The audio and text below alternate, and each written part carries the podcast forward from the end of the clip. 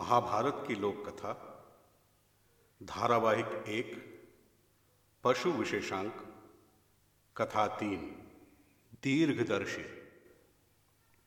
बड़े पुराने समय की बात है। किसी जंगल से लगा हुआ एक बहुत ही सुंदर तालाब था। उस तालाब में अनेक प्रकार के जलीय जंतु रहा करते थे।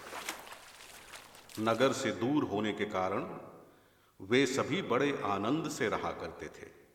उसी तालाब में तीन मछलियाँ भी रहा करती थीं। वे अपने अपने गुणों के लिए प्रसिद्ध थीं। पहली मछली समय से पहले ही कार्य की व्यवस्था कर लेती थी। वह किसी भी आने वाले संकट को पहले ही भाप लेती थी। इसी कारण सभी उसे दीर्घकालज्ञ, दीर्घदर्शी अथवा अनागत विधाता नाम से पुकारते थे।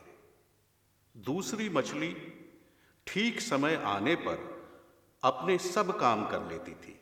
वो विपत्ति आने पर शीघ्र ही उपाय सोच लेती थी। अतः उसे सभी लोग प्रत्युत्पन्नमति के नाम से पुकारते थे। तीसरी मछली हमेशा किसी भी काम को बाद में करने का विचार करती थी। जब कोई विपत्ति आती थी, क्या करें, क्या ना करें, इस तरह की उसकी स्थिति होती थी। संकट आने पर उसकी बुद्धि काम करना बंद कर देती थी। इसी कारण से उसे लोग दीर्घ सूत्री के नाम से पुकारते थे। ये तीनों ही मछलियाँ अपने गुणों एवं अपने नामों के अनुसार ही कार्य किया करती थीं। समय समय पर इनमें वाद विवाद होते रहते थे। कि कौन कितनी श्रेष्ठ है। साथ ही वे एक दूसरे से स्वयं को श्रेष्ठ सिद्ध करने का प्रयास भी करती रहती थी। अतः कोई एक कुछ भी सुझाव देती तो दूसरे उसका विरोध करती थी।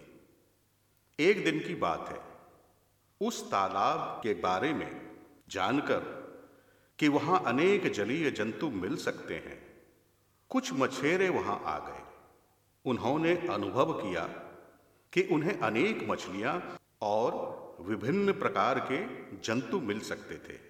तालाब बहुत गहरा था, अतः उन्हें तालाब का जल कम करना था, ताकि जाल बिछाकर वे उन मछलियों आदि को आसानी से पकड़ सकें। उन्होंने नाली काटकर उस तालाब का पानी आसपास की भूमि पर निकालना आरंभ कर दिया। समय के साथ तालाब का पानी कम होने लगा। दीर्घदर्शी की समझ में आ गया कि विपत्ति आने ही वाली थी। उसने सभी जलीय जंतुओं को बुलाकर कहा, मुझे लगता है कि बहुत जल्द ही विपत्ति आने वाली है। हमें तुरंत यह तालाब छोड़कर चला जाना चाहिए, क्योंकि यदि हमने देर की तो संकट से बच पाना कठिन होगा। यह सुनकर सभी जलीय जंतुओं में वाद विवाद प्रारंभ हो गया। सभी अपने अपने विचार प्रकट करने लगे। दीर्घ सूत्री को यह बात अच्छी न लगी। उसने कहा, विपत्ति आने का अंदेशा तो कभी भी होता है। इससे हमें घबराने की आवश्यकता नहीं है। असल में, जब तक वह विपत्ति निश्चित ना हो जाए, हमें जल्दी नहीं करनी चाहिए। यह सुनकर प्रत्युत्पन्न मति ने भी दीर्घ सूत्री का ही पक्ष लिया। उसका कारण यह था कि उसे अपनी आपात बुद्धि पर पूरा पूरा भरोसा था। उसे डरने की कोई आवश्यकता न थी, क्योंकि समय आने पर उसकी बुद्धि उपाय निकालने में कभी भी चूकती नहीं थी। किंतु उसके ऐसा कहने से जलीय जंतुओं में दो धड़े बन गए। एक वो, जो दीर्घदर्शी की बात से सहमत थे, दूसरे वो, जो दीर्घ सूत्री की बात से सहमत थे। दीर्घदर्शी ने फिर भी प्रयास किया और सभी को बहुत समझाया। लेकिन अधिकतर जीव उसकी बात से सहमत नहीं हो रहे थे। फिर भी कुछ ऐसे जीव थे जो उसकी बात मानने को तैयार हो गए। तब दीर्घदर्शी उन सभी के साथ उसी दिन एक नाली से होकर दूसरे गहरे तालाब में चली गई। उसने निश्चित कर लिया कि उन पर कोई संकट न आने पाए। उधर जो बचे रहे, वे आने वाले संकट की प्रतीक्षा करने लगे। समय बीतता गया। उस तालाब का पानी धीरे धीरे कम होता गया।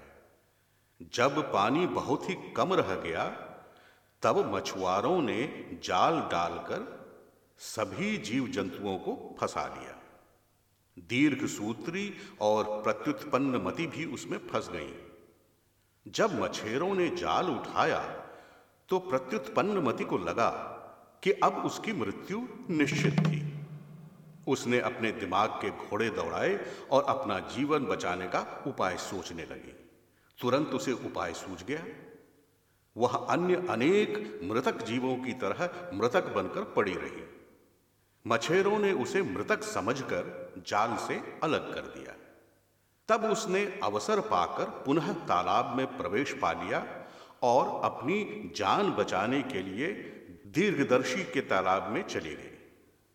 उधर दीर्घ सूत्री बार बार बल लगाकर स्वयं को छुड़ाने का प्रयास करती रही। उसे कुछ समझ नहीं आ रहा था कि वह क्या करे और क्या नहीं।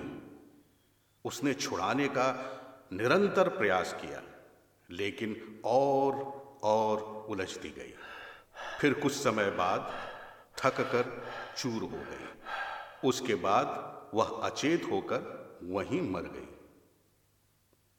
इसी कारण कहा गया है कि मोहवश जो काल को नहीं देख पाता है, वह दीर्घ सूत्री की तरह नष्ट हो जाता है, जो अपने आप को बहुत ही कार्य कुशल समझकर पहले ही अपनी भलाई के उपाय नहीं सोचता, वह प्रत्युत्पन्न मति के समान कठिनाई में पड़ जाता है।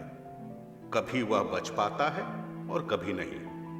किंतु जो सोच समझकर, सावधानी से और पूर्व से ही कार्य को पूरा करता है, उसे दीर्घदर्शी की तरह जीवन में कभी कठिनाइयों का सामना नहीं करना पड़ता है।